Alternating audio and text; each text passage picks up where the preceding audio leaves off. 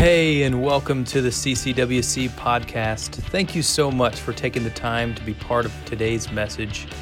We hope it inspires you, encourages you, and deepens your faith in Jesus. Enjoy the message.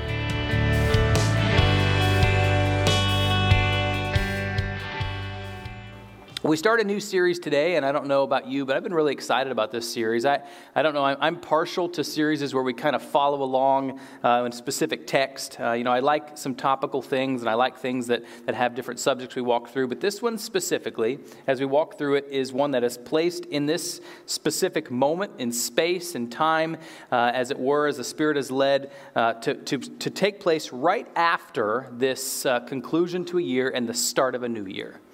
And this concept of reset is one where many of us probably embrace resetting or starting over, starting something new at different times. And the new year is a, is a time where that will take place. Uh, you know, last week Pastor Seth talked a little bit about resolutions and things you might do. Perhaps some of you are doing a reading plan for your scripture or, you know, different things along those lines. But this is a time where we start something new. It's interesting to note that in oftentimes when we start something new, we also, or in many cases, maybe not also, but in many cases, we're not just starting something new, but we're kind of returning back to something that we did previously.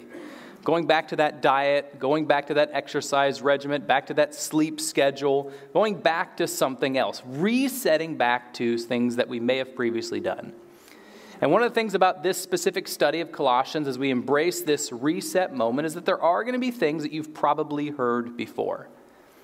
But I can tell you this same thing that if one day I came home and told my wife, just so you know, I love you, and this is the last time I'm ever going to tell you, it would probably change things in our relationship. There are things that we need to hear more than once. There are things that we need to hear more often, that we need to hear on a cycle. And so, as we, re- as we read and as we embrace the truth that God has for us, perhaps there are things that you've heard before in this text. Can I just tell you? Good. Because we should hear it. We should embrace it. We should allow the, allow the God who has given us this gift to continue to wash over us with his goodness and his truth. I, um, most of you know this, I grew up in, in northern Ohio, and both of my parents were Ohio State grads. Um, many of my family went to Ohio State. I had no choice but to be an Ohio State fan particularly an Ohio State football fan uh, growing up. And certainly, as I look at the, the football landscape right now, let me just do a quick shout out OU won their bowl game. Go Bobcats, right? That was awesome. They showed us how to get it done with a sweet catch at the end. If you watched it, uh, if you didn't, go back and do it. But congratulations to the team and to the university and coaching staff. That was a good thing. On the other hand, Ohio State, um, while they didn't, I'm still an Ohio State fan. And I recognize a couple of things about being a Ohio State fan. And perhaps if you're an Ohio State fan, you recognize these things too. We love tradition, we love to, to, to, to, brag about the horseshoe. We love to have these helmet stickers. We love all the, the stats and all the things. But we also love to, and I don't use this word often, but we love to hate Michigan, right? And I, mean, I could say that honestly. I don't necessarily hate a program or hate anybody specifically. It's more of a fun thing to kind of joke about having a rival. We dislike or we hate something else. And so that's part of the defining characteristic of being a Buckeye fan. And I think as we kind of reset today, I want to reset like this as we start. Because I think over the last several years, we've kind of gotten into this place where we've been defined by the things that we are against. Can anybody relate to that? You see uh, posts on social media, or you hear different people talk about Christianity, or you see other Christians, they posted or said things, and we hear what they are against, but rarely we hear what we're for. And so, as we reset, I'm going to share these things. We are, as believers in Jesus, as part of God's universal truth or church, uh, meaning that all churches that believe in Jesus, we are a church that is for joy. We are a church that is for kindness, which means that we love, we embrace this concept uh, of sharing God's truth with other. We, others. We are for goodness. Dan and I talked about my mic not working earlier, and I feel like it's not, because I feel like the response that, that's happening right now. we are for personal sacrifice. We are for this is a tough one, we are for forgiveness. After all, we follow, we are disciples of the greatest forgiver in the history of the world. We are for being grace givers. We are for being good stewards, selfless givers. We are for unity. We are for life, both here on earth and eternal life for all humanity. We are for we're for love. And not that stuff that you see maybe on TV or that you hear about in our society, but love that embraces the authorship of who God is. Because get this God created love.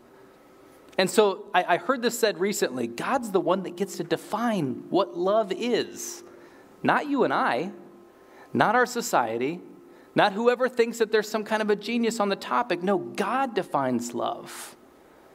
And in God's definition of love, it includes goodness, it includes sacrifice, it includes kindness, it includes unity, it includes being a grace giver, it includes life. And so, as we reset together, and I do think it's good to make sure that we, we recognize there are things that, quote unquote, that we are against, so to speak, but we need to recognize what we are for. And may we be defined by the things that we are for. The past few years have been, uh, past few years have been tough, but let's not fight against.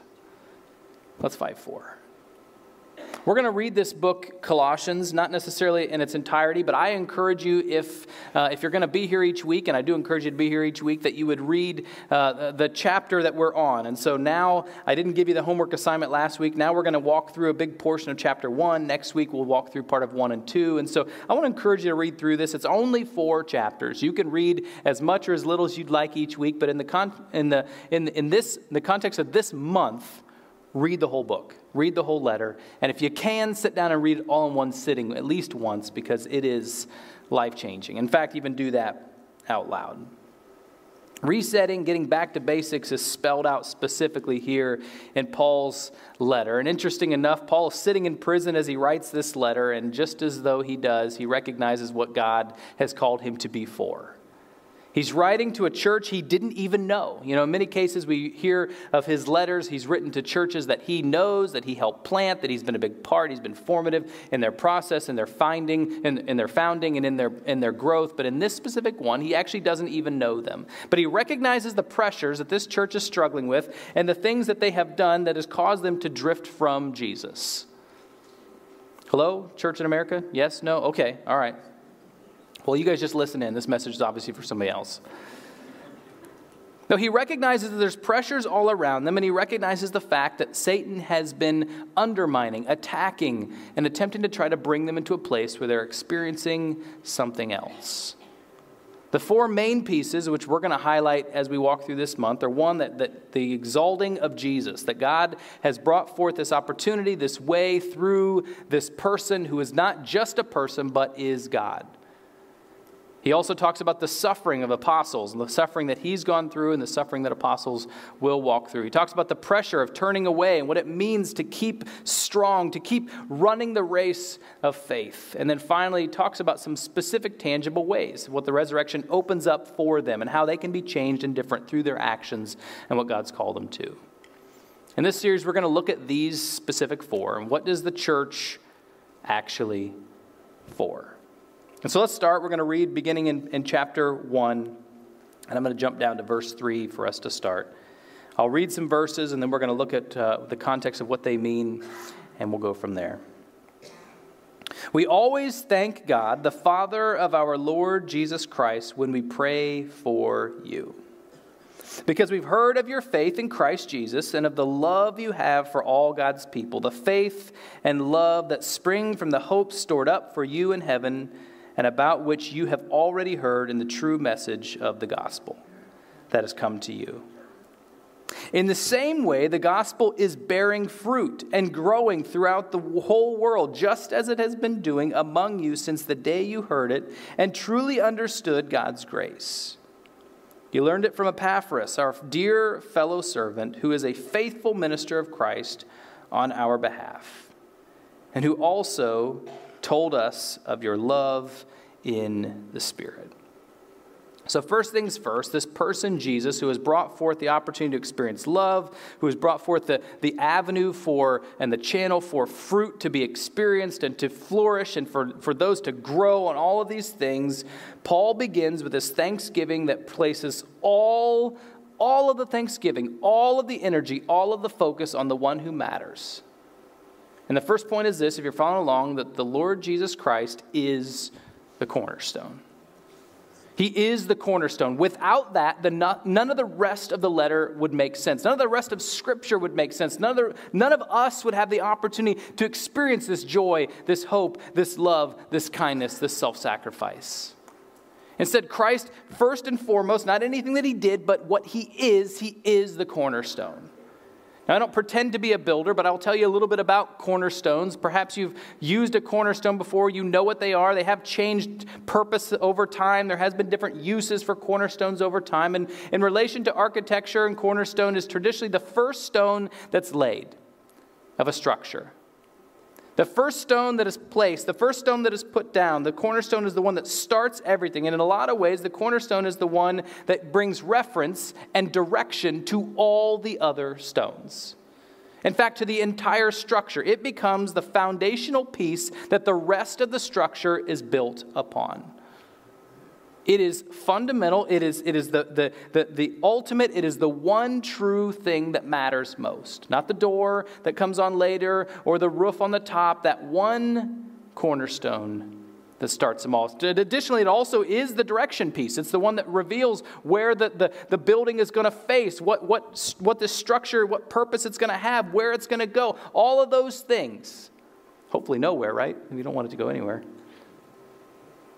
In more recent times, they, they've been about preservation. If you look at a cornerstone, you might see one that's more of a decorative piece that's on the outside of a building that shows a year or, or, a, or a location or a time or even who the, the architect was on the outside.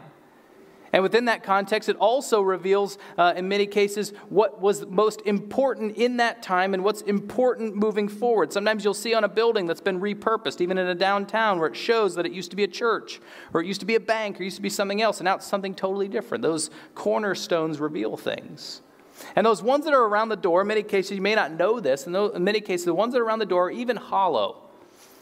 And things are placed inside like a time capsule to reveal what is true, but at the same time to keep a, a, a record, to keep a, a, a firm grasp on what's most important. Because people know, just like you and I, and even in the building trade, that sometimes we can kind of fall away. We can, we can, we can leave what's most important. We can abandon our first love. And so these cornerstones can be structural, they are a direction, and they are also something that helps us to keep our focus on what matters most. In short, a, a cornerstone is indisposable, it's the most important piece. May I ask you just a quick question? You ever been in a building that's kind of shaky? Anybody? You ever been in a building where you're kind of like, I don't think I want to be in here. I don't want to stay all night in here for sure. I, I, I want to get out of here. It's kind of moving, it's, it's, it's shaky, it's not really.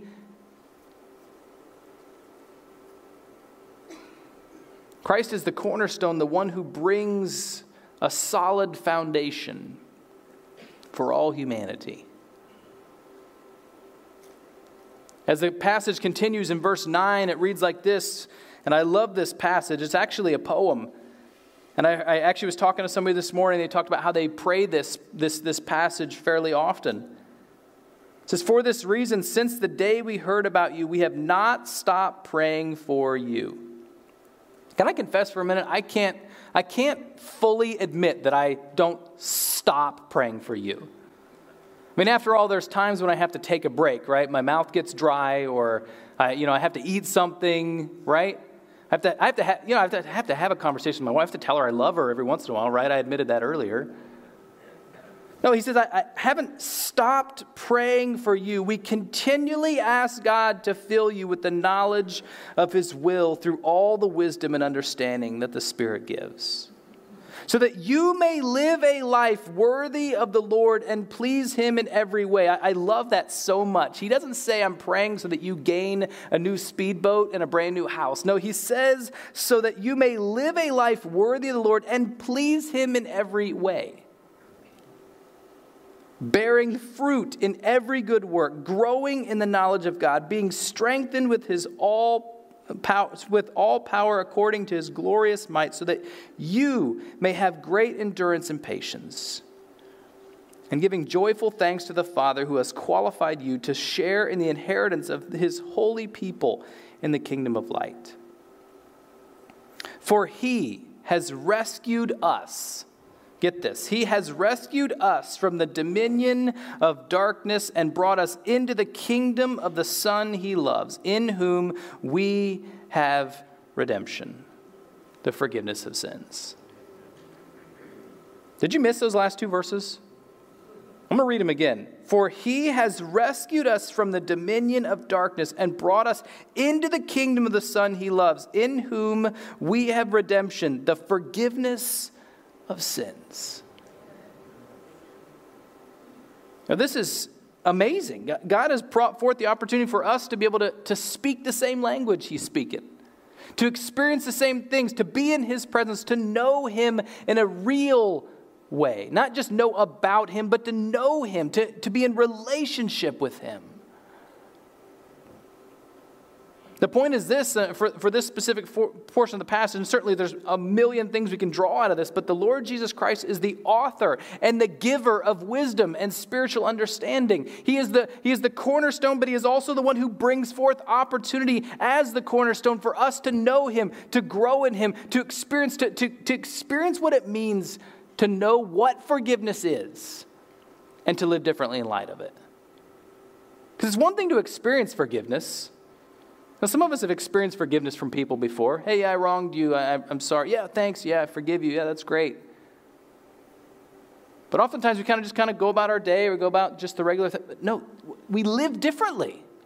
We live free. We live in, in, in this place of, of, of, of newness and wholeness, of completion. We live in a broken world. We, you and I know that. That's not a secret. It's a universal truth and understanding. We live in a broken world, and, and as we walk through this brokenness, we need a rescuer, we need a redeemer, we need a forgiver. And without God's intervention in our life through the person of Jesus, certainly we, we remain there. This, this past week, I, I was um, blessed to be able to, to go to a conference, a Wesleyan conference, and at this conference, I, I couldn't help but realize how God was just continuing to impress some specific things on my heart, on my life in this process of growth. And it seemed like every speaker and, and then every song during the, some of the, the, the uh, sessions, it seemed like every seminar, it seemed like every conversation I had with, with preachers and other pastors from other places that, that, are, that are within my network, people that I know, every conversation I had uh, with, with, with, um, with the, the people that were in charge of this thing, it seemed like every little conversation, every thing I heard, all these things were embracing these truths that God was attempting to try to teach me. And I kept thinking, man, God, what are you trying to say to me? And I think part of it, even for us today, is this that a lot of times what He's trying to say to us is, hey, when you invest in time with me, when you embrace time with me, when you step forward in time with me, I can share things that you would never have been able to figure out on your own. You ever been in a place where you're like, oh man, I'm really stuck on this problem for school, or I'm really stuck on this thing at work, I'm stuck in this thing in a relationship, and you're kind of sitting there like trying to figure it out all for yourself, and then somebody comes along and you're like, oh, why don't you just carry the why? That was for the math people. On this side,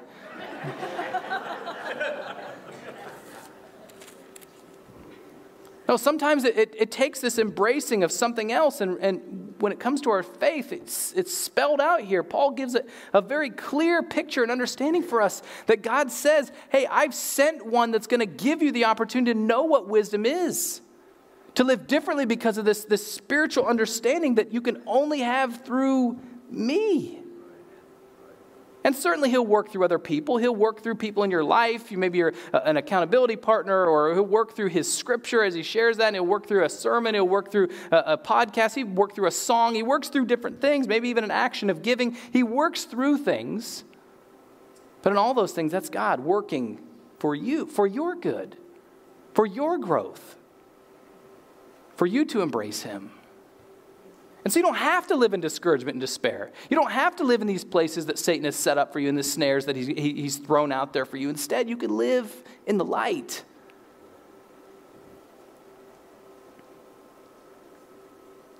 I read it a couple times. I'm going to read it again because I, I, I want to make sure we get this. Verse 13 For he has rescued us from the dominion of darkness and brought us into the kingdom of the Son he loves, in whom we have redemption, the forgiveness of sins. I just want to explore real quick, and I, I, I don't want this, this entire series isn't going to be a huge, uh, you know, exegetical thing where we dig deep on every single word. Now, I will tell you that when I'm when I'm preparing, I do that a lot. I don't just don't always bring it to the platform, but certainly as we dig deep in this, I want us to recognize something as we look at Paul's words here. Now, I have many hats, and perhaps you have many hats, many names you're known by. At Christmas, when I was home, I got to see my brother in law, and, and he is Puerto Rican, and so he calls me hermano, right? Which means brother. Okay, math people didn't know Spanish, but he he he. he is that a thing? I don't know. I just made that. So he he calls me hermano. Hermano, how you doing? And and you know we see each other, talk a little bit, we hang out. You know, when I was at the conference this past week, a lot of people call me Pastor Steve, depending upon where they knew me from, whether it was a student I used to have or somebody that used to go to a church I was have. If it was somebody from, from school, they just call me Steve. You know, that's, that's my name, obviously. And, uh, you know, if, if, if I get, I don't know if, if uh, my wife has ever noticed this, if I get a letter in the mail from my dad, no matter what it is, if it's just like, hey, this came in the mail, I'm just going to forward it to you. Uh, we have the same name, and so a lot of times he'll get my mail. And so, not as much as he used to, but uh, he'd get my mail. And when he sends something to me, he always puts Reverend Stephen Warner. Never calls me that in person, but Reverend Stephen Warner. At the pool, when I'm, when I'm, I'm hanging out at the pool, it's, it's with the kids, it's daddy, dad, dad, dad, throw me, dad, throw me off the side, dad, whatever it might be. And for the 12 minute coffee date I had with my wife this past week, without interruption, she called me honey twice, I counted. different names, different settings. Different names, different purpose. Different names, different hat, different meaning for each one. And perhaps you can relate to this with the different names that you have. Why did Paul see fit in this passage to say, particularly back in verse 3, Lord Jesus Christ? Why is that important? You know, this name means more. He could have just said Jesus. He could have just said Lord. He could have just said Christ. He could have, there's many different ways. And I think one of the things that happens within the context of the translation into English is we lose something of significance in what God's trying to say. But right here in saying Lord Jesus Christ, what he is referring to is the supremacy of who Jesus is. And if you're reading this and you're looking at, at, why, does, why does it matter so much? Why does it matter that, that Christ is, is God? Why does it matter that he comes along in this? Right here, we recognize that in different settings and different places, we hear of Jesus in different ways. But what, what Paul is trying to get across is Jesus Christ is the Masonic supreme. He is the supreme being. He is the Messiah who has come. And with that phrase, it's not just, okay, I'm clocking in, Messiah is here. No, there's something that goes with that. There's this salvation change, there's this growth moment, there's a difference that happens in your life and in my life as a result of embracing this Messiah, Jesus. The Lord Jesus Christ is our rescuer and our source of redemption and forgiveness. And that statement is only something that can be made true. That, that point is only something that can be made true as a result of the action and the presence of the one true God, Messiah. You know, we celebrated Christmas a couple of weeks ago, and as we did, we celebrated the coming of the King, the coming of God into this world.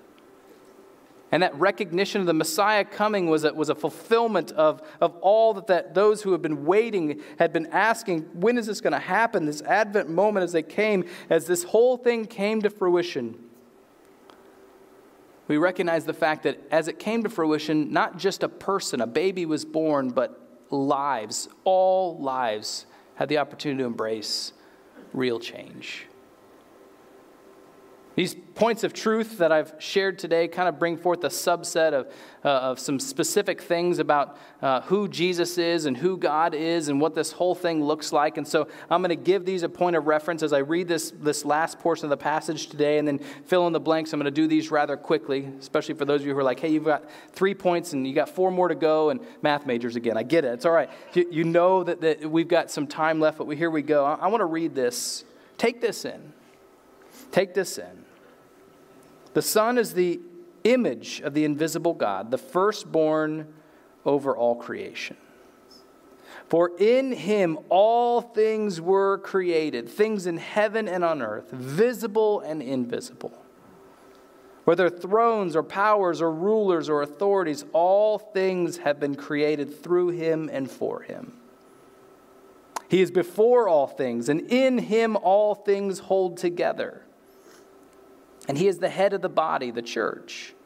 He is the beginning and the firstborn from among the dead, so that in everything he might have the supremacy.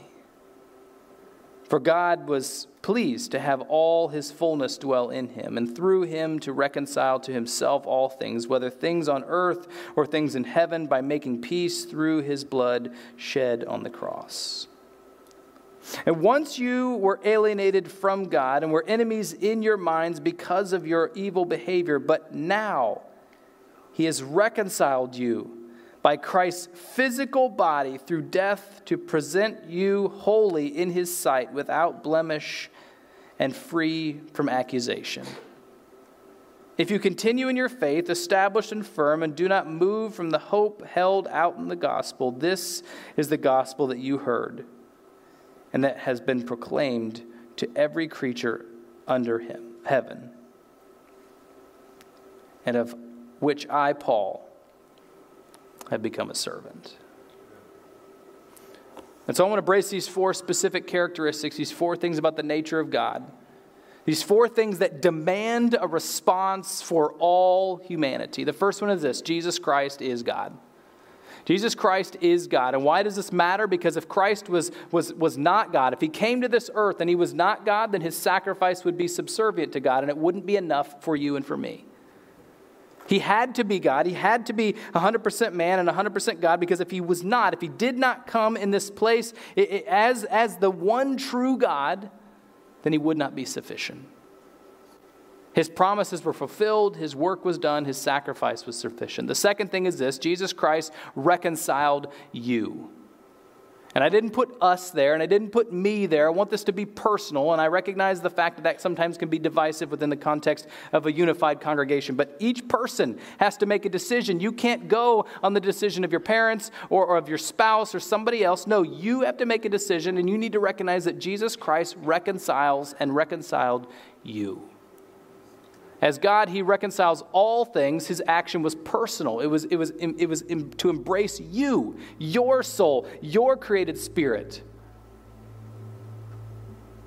And how is this accomplished? It's done so on the cross when He died and then beat death, and then, and then rose from the dead, and then ascended into heaven. Which brings us to our next point, which is this that Jesus Christ offered the ransom. That was the ransom. His death on the cross was a ransom for you. That this price that you could not pay, this, this, this, this, this, uh, this bill, so to speak, that you didn't have the money for or the goodness for, so to speak, spiritually, you, you didn't have what it took to be able to fill the debt that was needed, the debt that needed to be filled. Christ brought the Father and the creation that were enemies together and said, okay, you are now one. And then finally, this fourth one the gospel is for all because Jesus Christ, the one.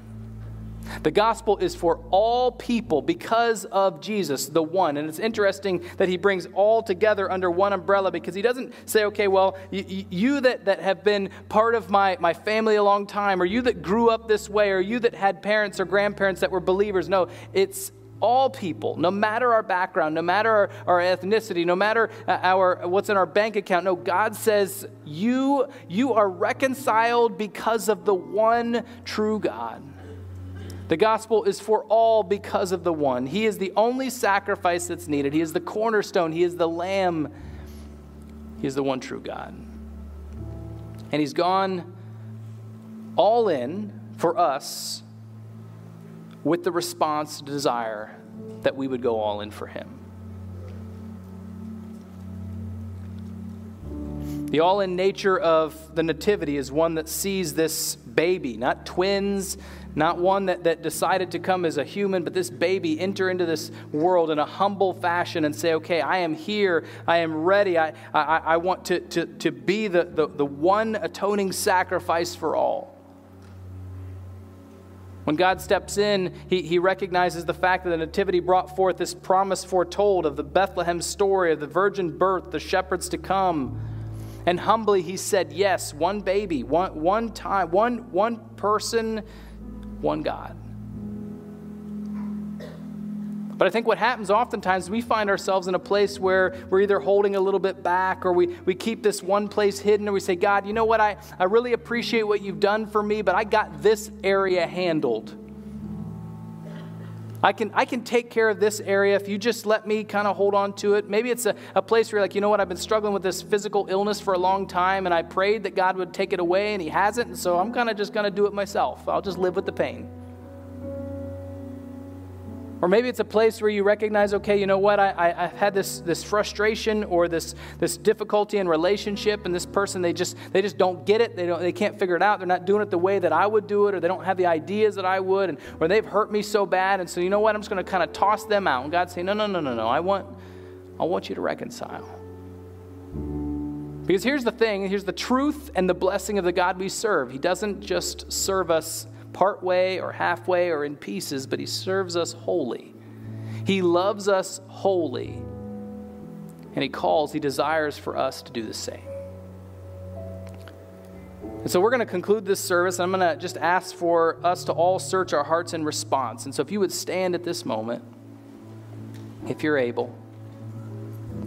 And we're going to sing in just a moment, but before we do, I want us to search our hearts specifically for what God might be leading us to this new year. As we get back to basics, and perhaps it's a, a, message you've heard a million times. Of course, I know that Jesus is God. Of course, I know that He died for me. Of course, I, I recognize. But maybe it's a message you've heard a million times. But maybe today it's just a moment where you say, God, I want, I want to reaffirm this truth in my life.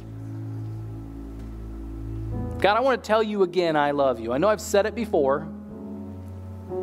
but I love you.